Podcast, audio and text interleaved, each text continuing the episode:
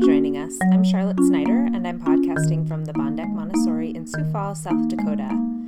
Today, we're talking about observing without judgment.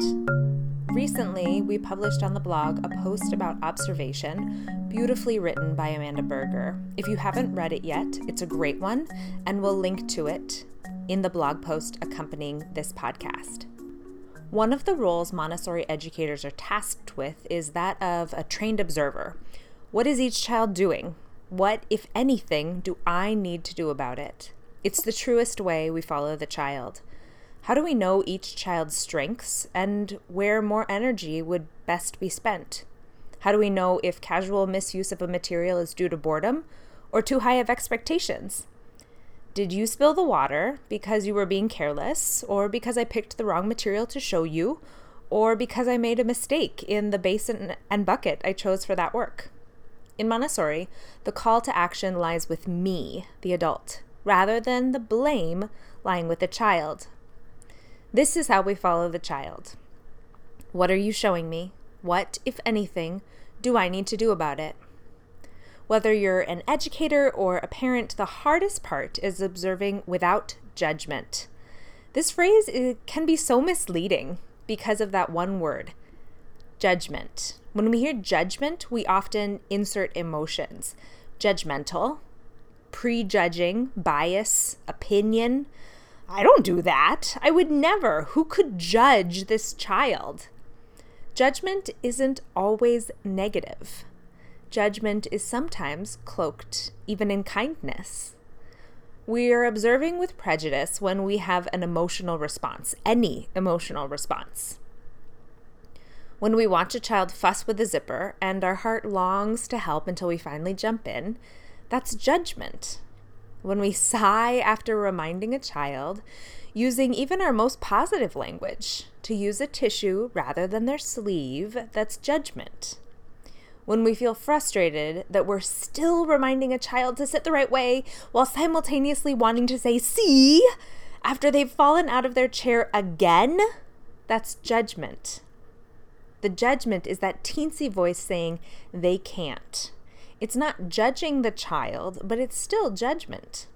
Why do we do this?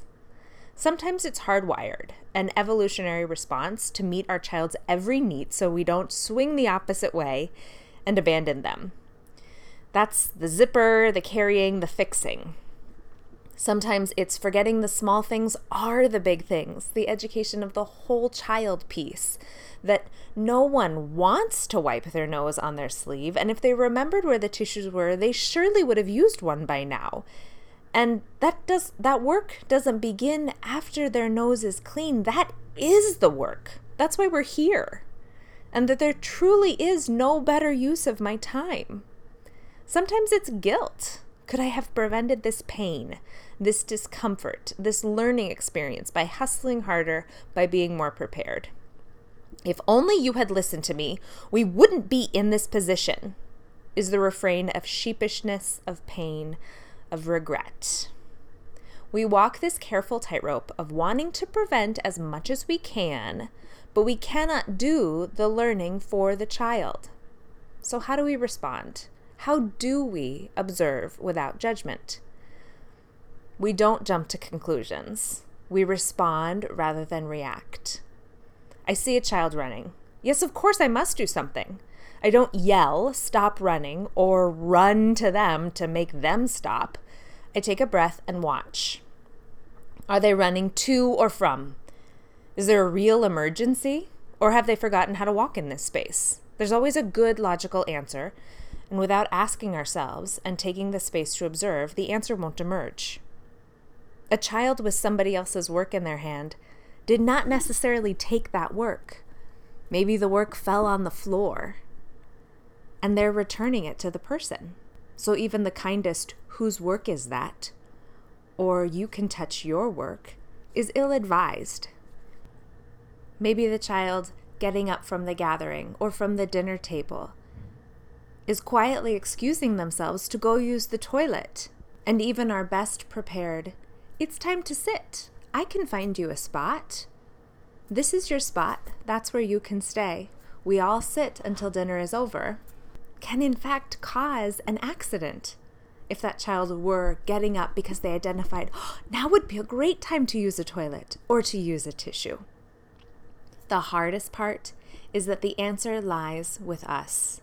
Yet again, we must be without judgment, not they're running because you didn't give enough reminders about walking, or because you're not clear and consistent, or because you're terrible. Not they're getting up because they just can't sit still.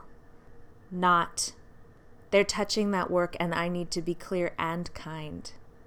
All of these are judgments. All of them are simply turning they can't into I can't, which is defeatist, shaming, and serves nothing. We must treat the children and ourselves with kindness and grace. Rather, I could give more reminders about walking, or my reminders could give a different tone. I could take a breath before I say something. Let's see what that child is going to do with that work. What's up? Do you need something? Where are you going? Or, looks like it's time for more grace and courtesy. These are questions and statements and thoughts. Sometimes we ask ourselves, and sometimes we ask aloud, seeking more information. The emotional response is looking to place blame either in ourselves or on the children, both of which can create a negative spiral, feelings of inadequacy, and don't actually serve the situation. This is that judgment. Rather, we gently ask ourselves, what are we seeing from the children, and what conditions have I set up? It's a spider with a keen awareness of every thread on the web. We hustle hard and wait and listen, then hustle again. It's taking responsibility but not blame and not credit. It's emotionally invested and not emotionally burdened. It truly is a tightrope. And we start with a breath. Thanks for listening. Follow us on Facebook, Twitter, and Instagram at Baan Dek and email us with comments, questions, and suggestions at hello at baandek.org. Until next time.